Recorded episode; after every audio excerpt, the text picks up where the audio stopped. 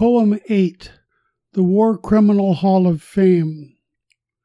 There are framed photos, mainly portraits, inside historic sections, such as the salon that houses Hitler and seedy looking Stalin with Pol Pot perched atop a pyramid, bleached skulls culled from the killing fields.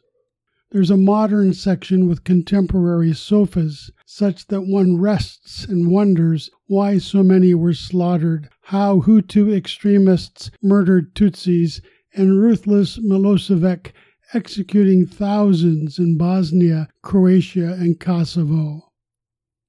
There's an American wing with photos of Truman's bombs that cremated citizens in Hiroshima and Nagasaki after he firebombed every major city.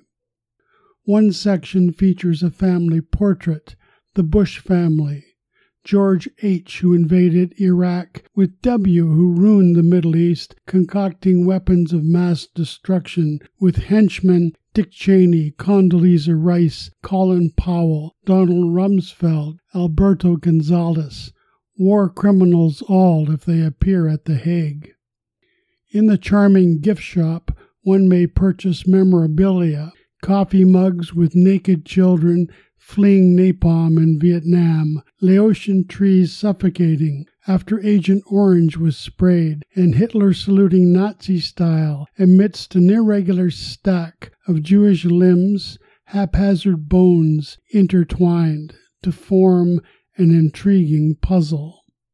There are feedback cards, a nice touch to solicit deep thoughts, and a suggestion box in which to nominate others to the War Criminal Hall of Fame.